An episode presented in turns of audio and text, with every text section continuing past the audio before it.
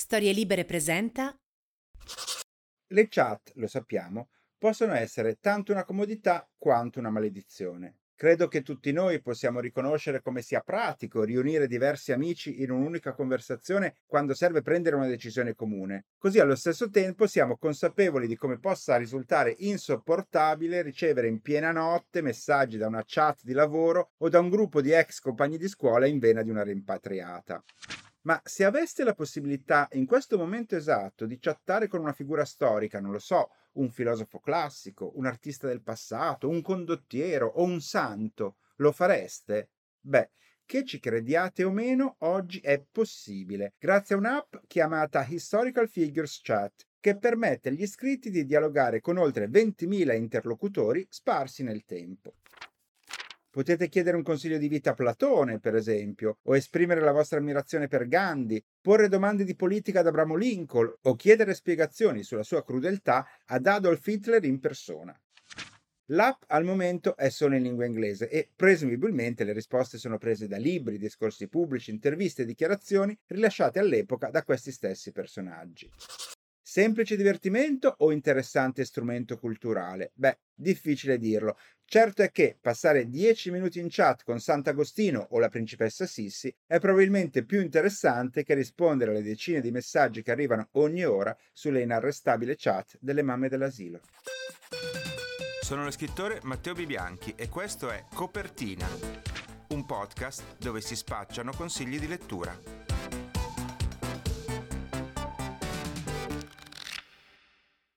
Il figlio di un direttore di banca, un liceale innamorato e un agente di borsa che precipita nell'oceano. No, non è il cast di una nuova serie Netflix, anche se devo ammettere che da un simile accostamento verrebbe fuori una trama piuttosto interessante, ma sono i protagonisti delle mie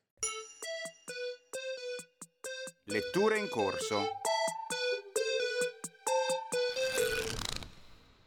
One. Apriamo questa rubrica con una di quelle storie che piacciono tanto a me quanto agli ascoltatori di questo podcast, ossia quei libri che oltre a essere interessanti in sé possono contare anche su una vicenda editoriale inedita se non addirittura rocambolesca. Esce in questi giorni nella piccola biblioteca Delphi Gentiluomo in mare, romanzo breve di Herbert Clyde Lewis, con un'edizione tradotta e curata da Marco Rossari. Il protagonista di questa novella è Mr. Standish, un agente di borsa di New York 35enne, sposato e con due figli, che per sfuggire a un momento di crisi esistenziale decide di partire per un viaggio da solo, andando fino a Honolulu via mare. Ma proprio mentre imbarcato sulla via del ritorno a bordo del piroscafo Arabella, scivola inavvertitamente fuori bordo senza che nessuno degli ospiti o dei membri dell'equipaggio se ne renda conto. Comincia così per il povero Standish una lunga prova di coraggio e sopportazione, cercando di restare a galla senza cadere nel panico, in attesa che l'imbarcazione torni a salvarlo.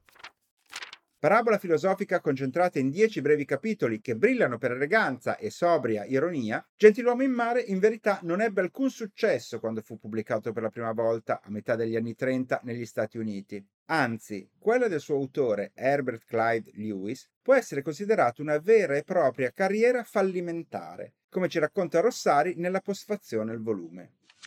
Lewis infatti pubblicò solo tre libri senza mai ottenere un riscontro dal pubblico e anche i suoi tentativi di successo nel campo del cinema come sceneggiatore furono tutti vani.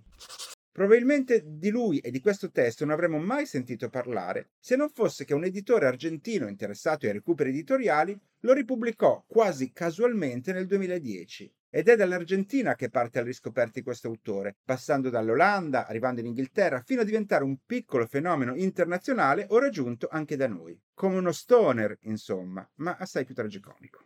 Two. È uscito di recente, pubblicato da Mondadori, Il figlio del direttore, nuovo romanzo di Piersandro Pallavicini, un autore che io cito spesso a copertina. Infatti sono un ammiratore dei suoi libri, perché mi sembra che Pallavicini sia uno dei pochi autori italiani in grado di portare avanti quel tipo di letteratura che racconta la borghesia di provincia, con le sue piccolezze e le sue manie, che trova poco spazio nei libri perché non rappresenta niente di eccezionale, ma in fondo costituisce gran parte della nostra società. Una tradizione letteraria che si rifà ad autori come Piero Chiara o Vincenzo Mastronardi, non a caso concittadino vigiovanese di Pallavicini stesso. Il protagonista di quest'ultimo romanzo si chiama Michelangelo Borromeo. È all'apparenza uno sfigato commerciante di mezza età che passa il suo tempo fra la libreria antiquaria che gestisce a Pavia e brevi incursioni nell'appartamentino di sua proprietà sulla Costa Azzurra. Michelangelo è sostanzialmente un timido, incapace di trattenere le proprie emozioni tanto da arrivare a commuoversi spesso in pubblico, da poco abbandonato dalla sua compagna e per un'intera vita umiliato dal proprio padre che lo riteneva uno smidollato, tanto da rimproverarlo crudelmente di fronte anche ad amici e parenti. Malgrado l'assoluta mancanza di fiducia da parte del genitore, Michelangelo però è stato in grado di realizzarsi e trovare le proprie soddisfazioni, creandosi un'attività molto redditizia e concedendosi eleganti e costosi piaceri come la guida di una Porsche o la degustazione delle migliori prelibatezze nei ristoranti di prestigio fra l'Italia e la Francia. Ma è proprio durante una di queste trasferte verso la Costa Azzurra che accade un fatto inspiegabile. Michelangelo riceve una chiamata sul cellulare da suo padre. Peccato soltanto che sia morto due anni prima. Si tratta di un fenomeno di spiritismo o qualcuno sta usando il vecchio apparecchio lasciato incustodito nella casa di famiglia? Toccherà proprio a uno smidollato come lui risolvere il mistero. Il figlio del direttore è un romanzo ironico ma colto, zeppo di riferimenti letterari ed editoriali, così come di elenchi di prodotti enogastronomici di altissimo livello. Una lettura che scivola via come una serata fra amici, nella quale si viene a conoscenza di pettegolezzi e meschinerie ai danni di persone che magari si conoscono solo di sfuggita, ma verso le cui infelici disavventure alla fine non si può far altro che provare una forma di tenerezza o forse persino di ammirazione. Salutiamo anche con felicità il ritorno in libreria di Marco Drago, autore che negli anni 90 aveva pubblicato diversi libri con Feltrinelli, prima di dedicarsi a tempo pieno all'attività di autore radiofonico, creando programmi per Radio Rai, Radio 24 e la Radio Svizzera Italiana. Drago è stato anche il fondatore de Il Maltese, probabilmente la rivista letteraria più importante degli anni 90 in Italia, e forse anche per questo rappresenta il classico caso di scrittore molto amato da altri scrittori, tanto che questo suo ritorno alla narrativa, giunto un po' a sorpresa, è stato subito accolto con favore da nomi quali Dario Voltolini o Sandro Veronesi.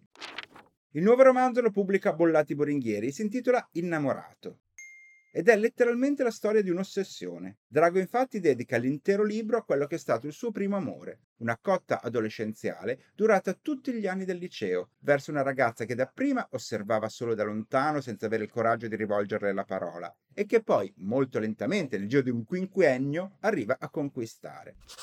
L'aspetto interessante e divertente del romanzo, sfacciatamente autobiografico, è che Drago costruisce una vera e propria mitologia del primo amore, fatto di turbamenti, rossori, timidezza, ma anche entusiasmi improvvisi, felicità e delicate scoperte sessuali. Il tutto sullo sfondo della provincia piemontese degli anni Ottanta, fra radio libere, gruppi punk, serate in birreria e corriere per andare e tornare da scuola.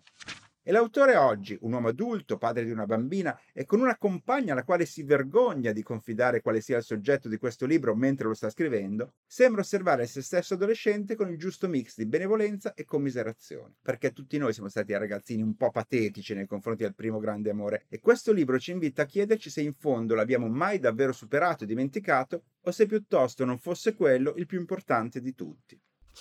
Un romanzo in capitoli brevissimi che torna ossessivamente sui suoi stessi passi, nel tentativo impossibile di sviscerarne ogni aspetto.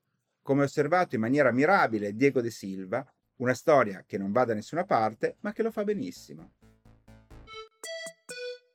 Fidati di chi ne sa.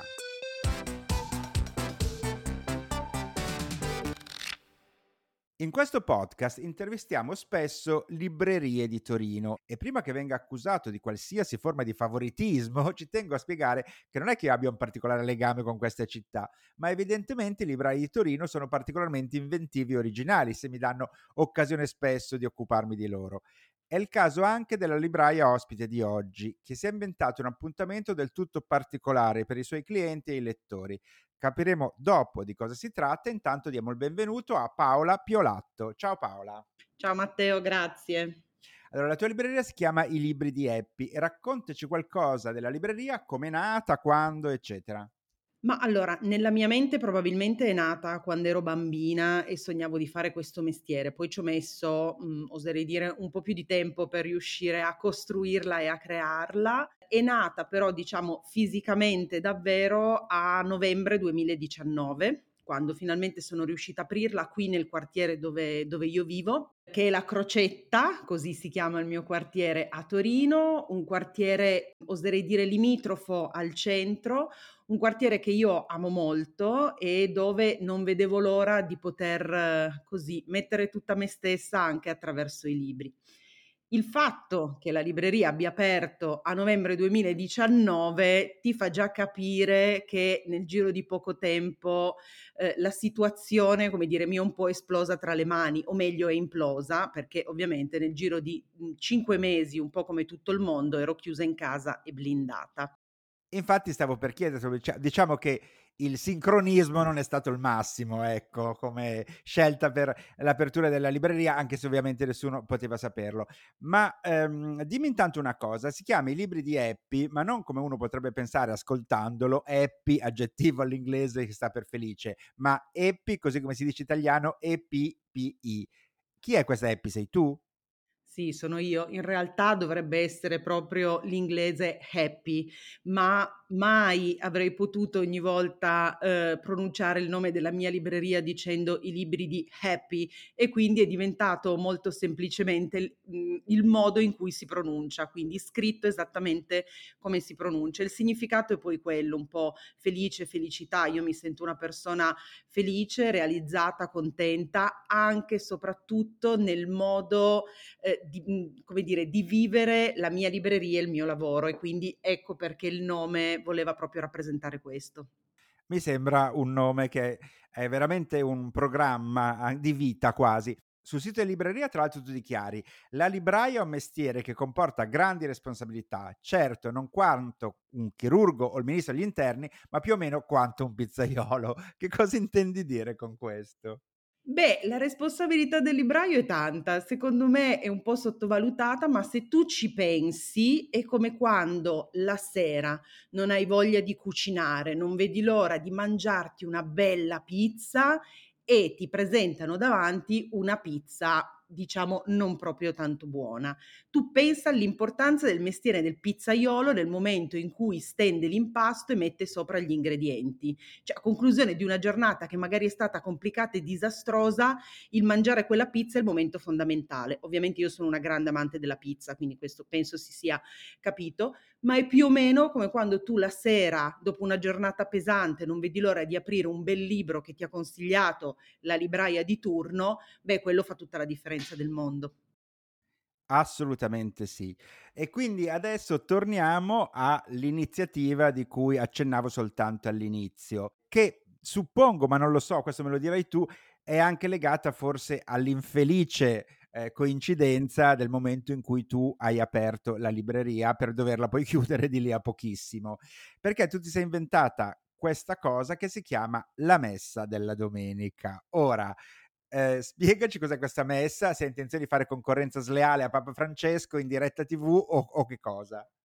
No, allora innanzitutto dichiaro subito la mia resa, nel senso che non sono stata io a soprannominarla la messa della domenica, ma eh, alcuni colleghi, eh, come dire, molto in linea con i miei pensieri e anche pian piano alcuni clienti che hanno iniziato a seguirmi. Non è nata in realtà come un appuntamento domenicale, proprio in, in quel periodo di lockdown in cui io mi sono trovata per la prima volta a dover stare in silenzio forzatamente tutto il giorno, perché ero chiusa in casa, eravamo io e il gatto, che dopo un po' già mal sopportava, devo dire, la mia presenza H24 a un certo punto ho iniziato a fare qualche diretta su Facebook, erano le prime, non ero neanche capace, crollava la linea, non capivo come dovevo girare il telefono ma era semplicemente un modo per, come dire, dimostrare che esistevo ancora, quindi che nonostante la serranda fosse giù, qualcosa di me ancora c'era come libraia e come persona.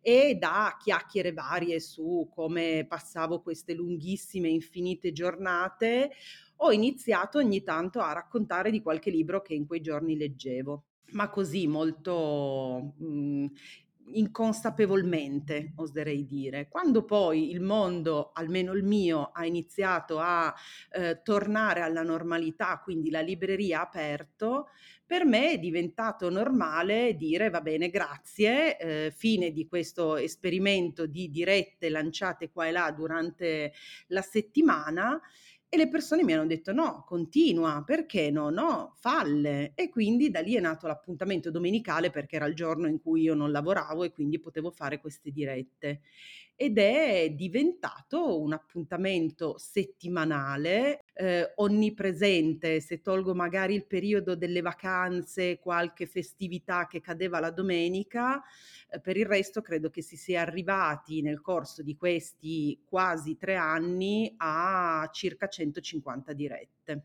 Ma a che ora è questa messa della domenica e chi è che si collega?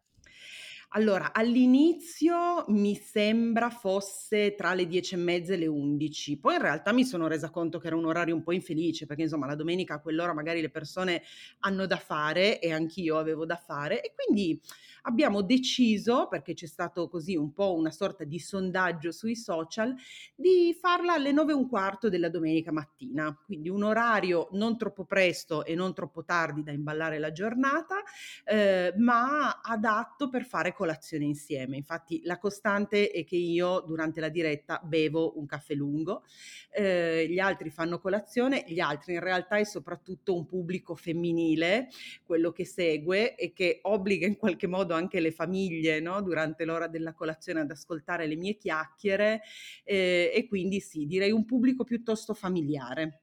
E mi viene da chiedere, dopo 150 dirette, tu senti anche di essere migliorata, perché immagino che sia una di quelle cose che all'inizio uno fa così ca- casualmente, un po' come ci hai raccontato, e poi a un certo punto diventa una specie di, voglio dire, appuntamento settimanale mhmm, che in un modo o nell'altro tu ti prepari e suppongo anche che abbia visto un'evoluzione anche nel tuo modo di stare davanti a, allo schermo, no?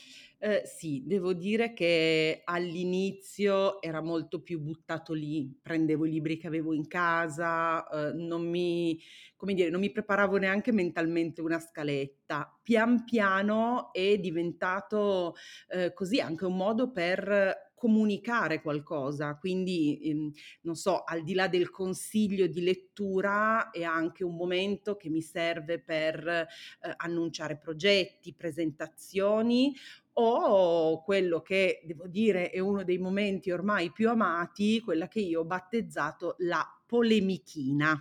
E cos'è la polemichina? La polemichina ci tengo a dire che non è una cosa che avviene tutte le settimane, cioè non è proprio quotidiana, però sai, nel mondo del nostro lavoro che tu ben conosci, ogni tanto succedono cose che soprattutto, eh, oserei dire, a persone un po' fumantine come me fanno un po' saltare la mosca al naso. E quindi la polemichina diventa un po' il momento in realtà per raccontare ogni tanto a chi ascolta e a chi vive magari il mondo delle librerie io lo dico sempre, vedendoli un po' come luoghi fatati, no? Ecco, per far capire a queste persone che in realtà le librerie ehm, sono luoghi normali dove succede di tutto e il mondo che gravita eh, intorno alle librerie non è sempre così semplice da gestire. Capisco benissimo. Ovviamente per chi volesse collegarsi da ora in poi alla messa della domenica, diciamo naturalmente di andare sulla tua pagina Facebook, i libri di Happy, sì, assolutamente. Facebook e Instagram, no non da tanto introdotto questa doppia diretta che rimane poi comunque salvata, eh, quindi cioè se uno la domenica mattina vuole sacrosantamente dormire può farlo. E recuperarlo. Esatto.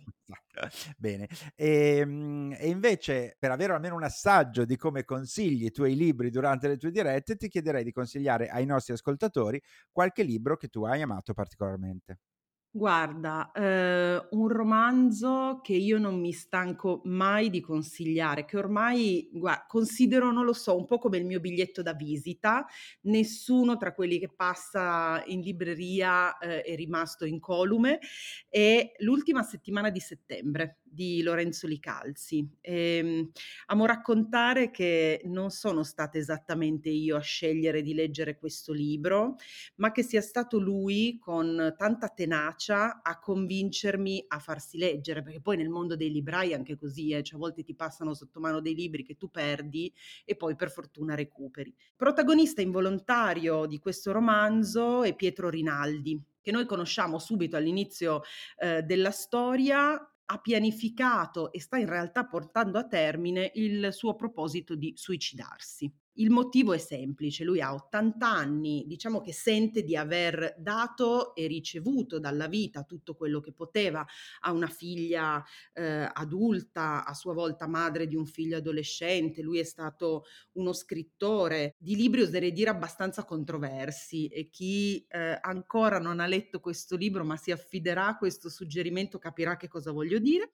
Quindi insomma al terrore di svegliarsi una mattina come capita eh, a persone che lui conosce e di non essere più autosufficiente, che forse ti sembrerà anche un po' tenero no? come atteggiamento quello del buon Pietro e invece no. No, perché Pietro è uno dei personaggi più scostanti, allontananti e fastidiosi che si possa pensare, ma eh, come dire, la sua incapacità di portare avanti questo suo proposito di suicidarsi in realtà non lo porterà a nulla di buono, o meglio, per lui inizialmente, ma sì per noi, perché in realtà farà questo viaggio involontario che sarà un viaggio fisico in macchina da Genova a Roma insieme proprio al, al nipote Diego, quindicenne, un viaggio che sarà però anche un viaggio nei ricordi, nei ricordi di nonno e nipote che in qualche modo si sovrapporranno e che faranno capire al lettore che non è mai troppo tardi. Quello che a me ha conquistato di questo libro e che è veramente una girandola di emozioni. Io l'ho letto d'un fiato tra risate al limite della sincope e lacrime da riempire fazzoletti. E questo libro ha un pregio enorme, ossia quello che questo protagonista riesce a restare testardamente antipatico dalla prima all'ultima riga, che non è una cosa facile essere in un libro il nonno che nessuno avrebbe voluto avere, eppure lui ce la fa de- devo dire che è anche difficile come presa di posizione per uno scrittore, perché avere il protagonista un antipatico è sempre molto complicato. Assolutamente. Hai un altro libro a consigliarci? Allora, dovendo scegliere un altro tra i mh, tanti libri bellissimi che ho letto e che vorrei che quasi nessun lettore rischiasse di perdersi, ho scelto Gli ultimi giorni di quiete di Antonio Manzini. Manzini è conosciutissimo per i suoi romanzi che hanno per protagonista il vicequestore Rocco Schiavone, caratterizzato da questa perenne lotta interiore tra la legge e la giustizia.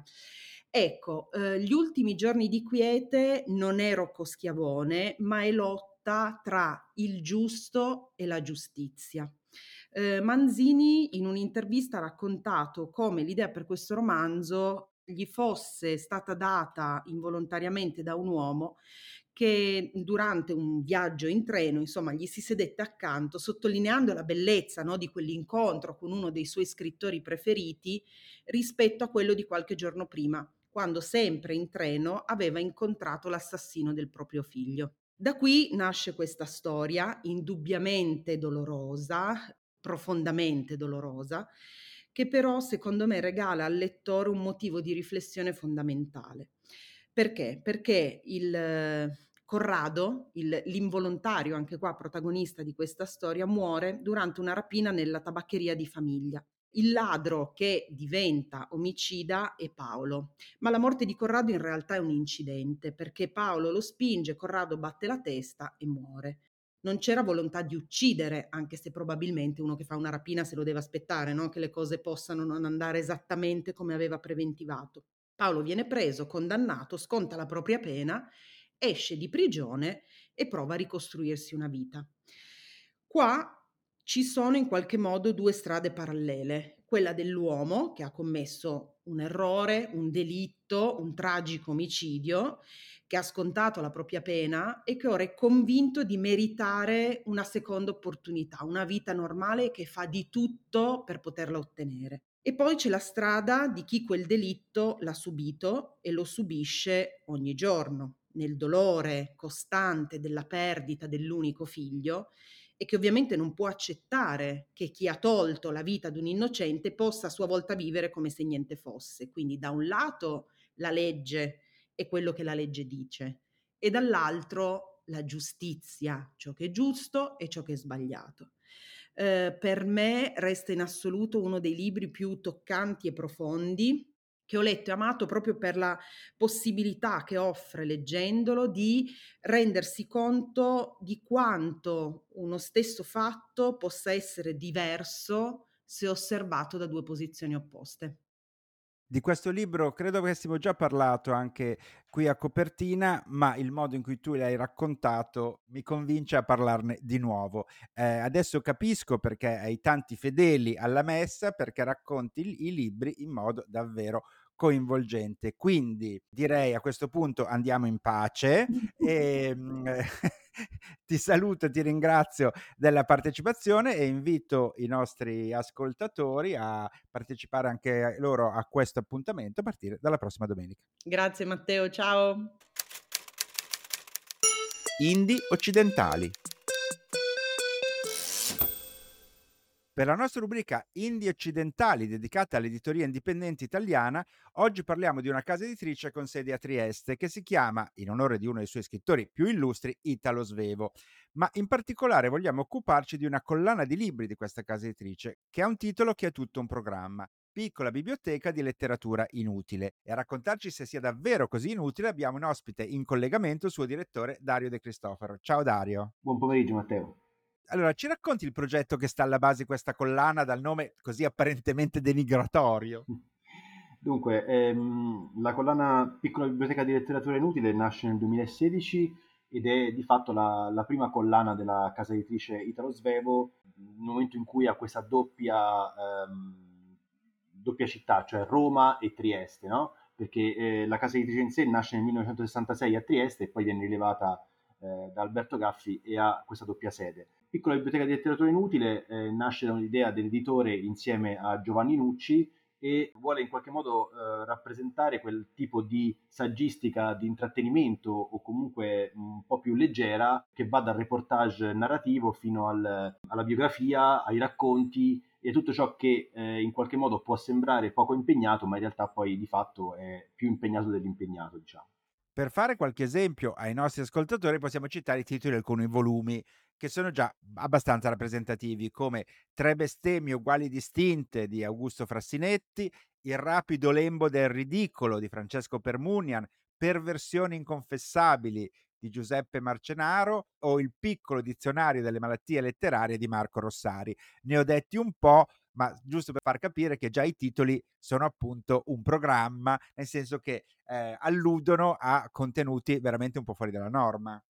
Sì, esatto, cioè abbiamo appunto delle, la possibilità che eh, la collana offriva prima appunto con la direzione di, di Giovanni Nucci, poi dal 2021 con la mia direzione e mh, con il cambiamento di impianto grafico eh, rinnovato da Maurizio Ceccato e, e, col cambio di nome anche perché appunto da piccola biblioteca di letteratura inutile diventa biblioteca di letteratura inutile, è come se avesse appunto raggiunto di fatto una maggiore età con, con i 30 titoli. Eh, è una collana che effettivamente ha una enormità di possibilità di scelta, quindi non, ha, non si preclude nessuna, nessuna scelta e ehm, questo permette di eh, poter valutare qualunque testo indi, indicativamente di, di breve, eh, di breve insomma, mh, numero di pagine che eh, permette appunto di, eh, di avere ehm, di suscitare nel lettore eh, emozioni diverse, mh, viaggi eh, diciamo creativi e fantasiosi e eh, riflessioni particolari. Quindi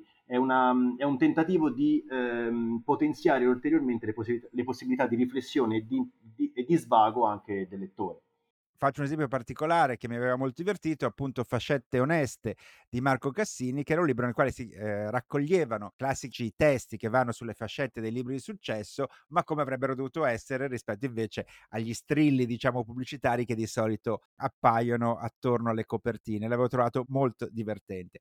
Un'altra caratteristica particolare che hanno i libri di questa edizione è che sono intonsi, vale a dire che, come si usava una volta, è il lettore stesso che con un tagliacarte deve aprire quelle pagine che appunto sono ancora da aprire.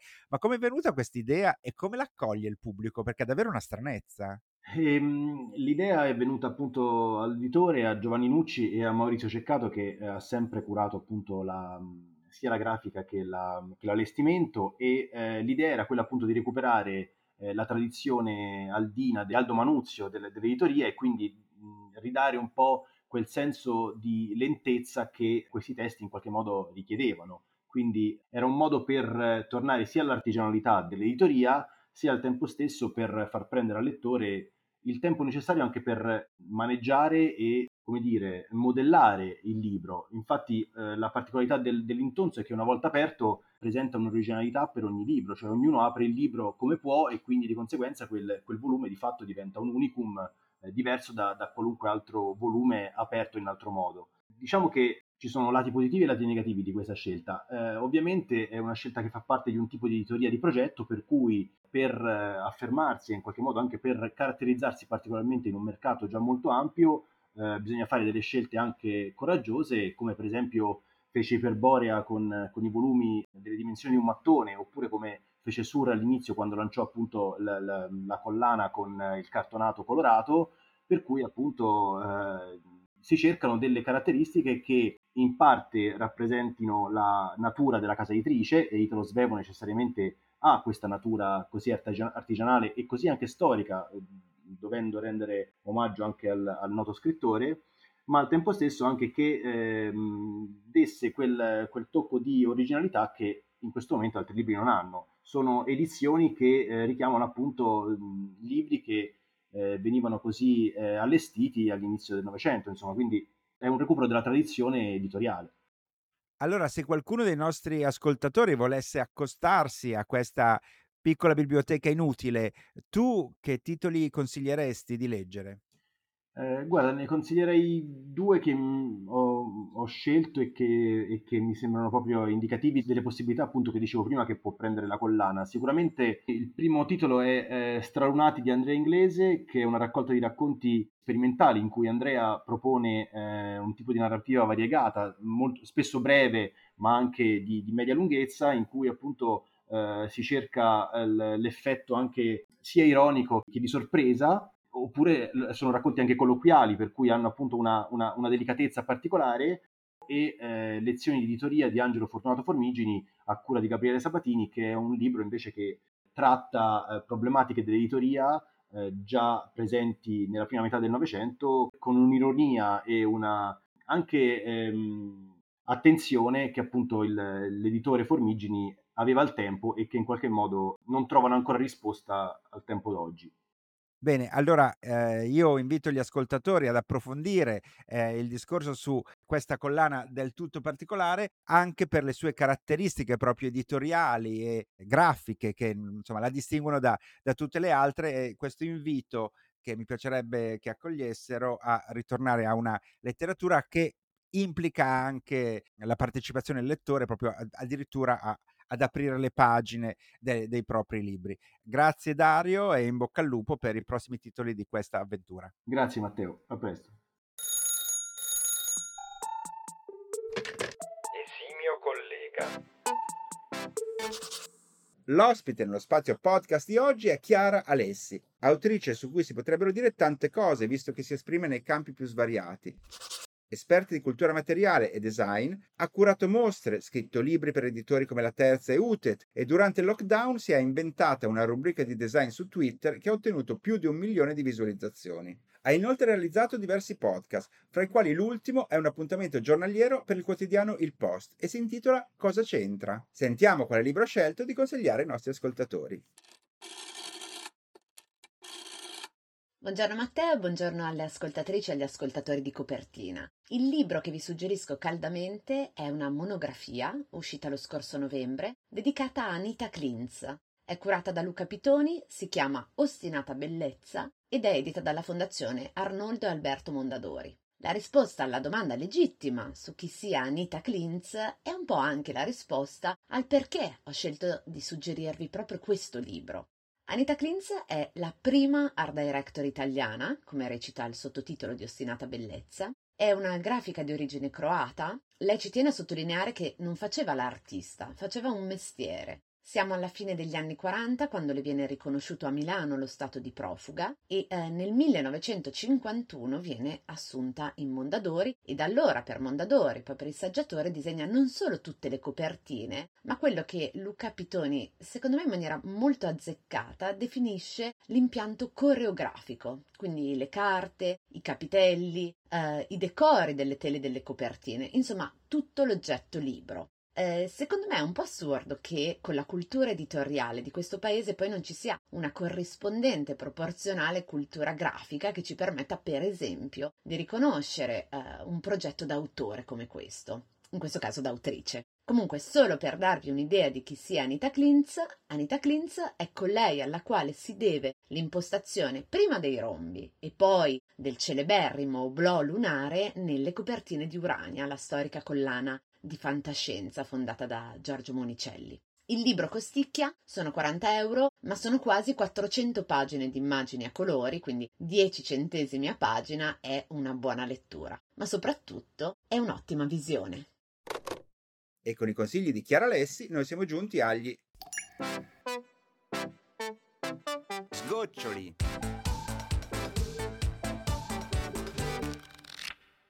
Rimane giusto lo spazio per un ultimo vocale, un vocale d'autore stavolta affidato a Mattia Insoglia, scrittore e giornalista che ha debuttato nel 2020 con il romanzo Gli affamati per Ponte alle Grazie, libro di successo molto amato dai lettori e tradotto anche all'estero. È tornato in libreria con il secondo romanzo Cieli in fiamme, pubblicato da Mondadori proprio in questi giorni. Ascoltiamo il consiglio che Mattia Insoglia ha dedicato a Copertina.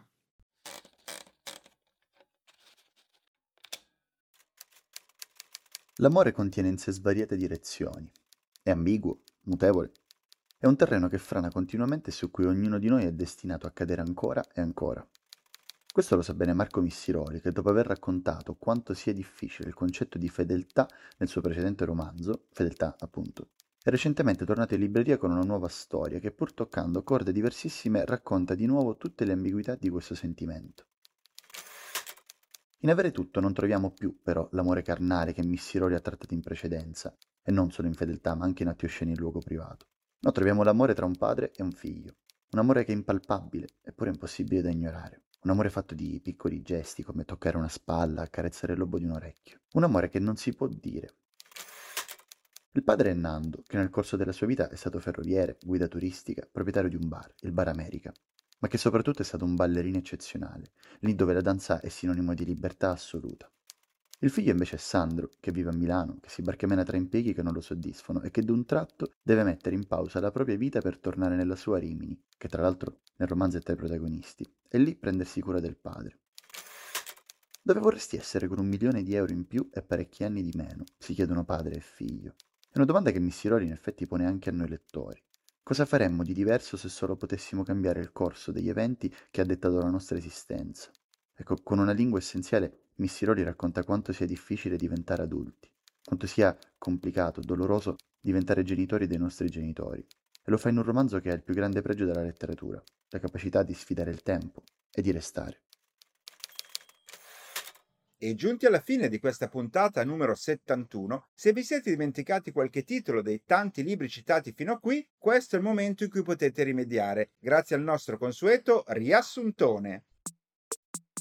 Io vi ho parlato di Gentiluomo in mare di Herbert Clyde Lewis Adelphi, Il figlio del direttore di Piersandro Pallavicini Mondadori e Innamorato di Marco Drago Bollati Boringhieri. La libraia Paola Piolatto de I libri di Eppi di Torino ci ha raccontato in maniera appassionatissima l'ultima settimana di settembre di Lorenzo Licalzi Rizzoli e Gli ultimi giorni di quiete di Antonio Manzini Sellerio. Mentre Dario De Cristofaro, direttore editoriale della piccola biblioteca inutile, ci ha suggerito la lettura di Stralunati di Andrea Inglese e Lezioni di editoria di Angelo Fortunato Formigini, entrambi editi da Italo Svevo. Chiara Lessi del podcast Cosa c'entra ha scelto di consigliarci Ostinata bellezza di Luca Pittoni, edito dalla Fondazione Mondadori. E infine, lo scrittore Mattia Insoglia ci invita a leggere Avere tutto di Marco Missiroli e Inaudi. E dopo questa valanga di titoli, a me non resta che augurarvi buone letture e darvi appuntamento fra un mese esatto.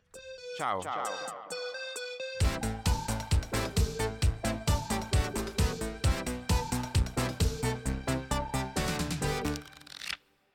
Una produzione storielibere.fm di Gianandrea Cerone e Rossana De Michele.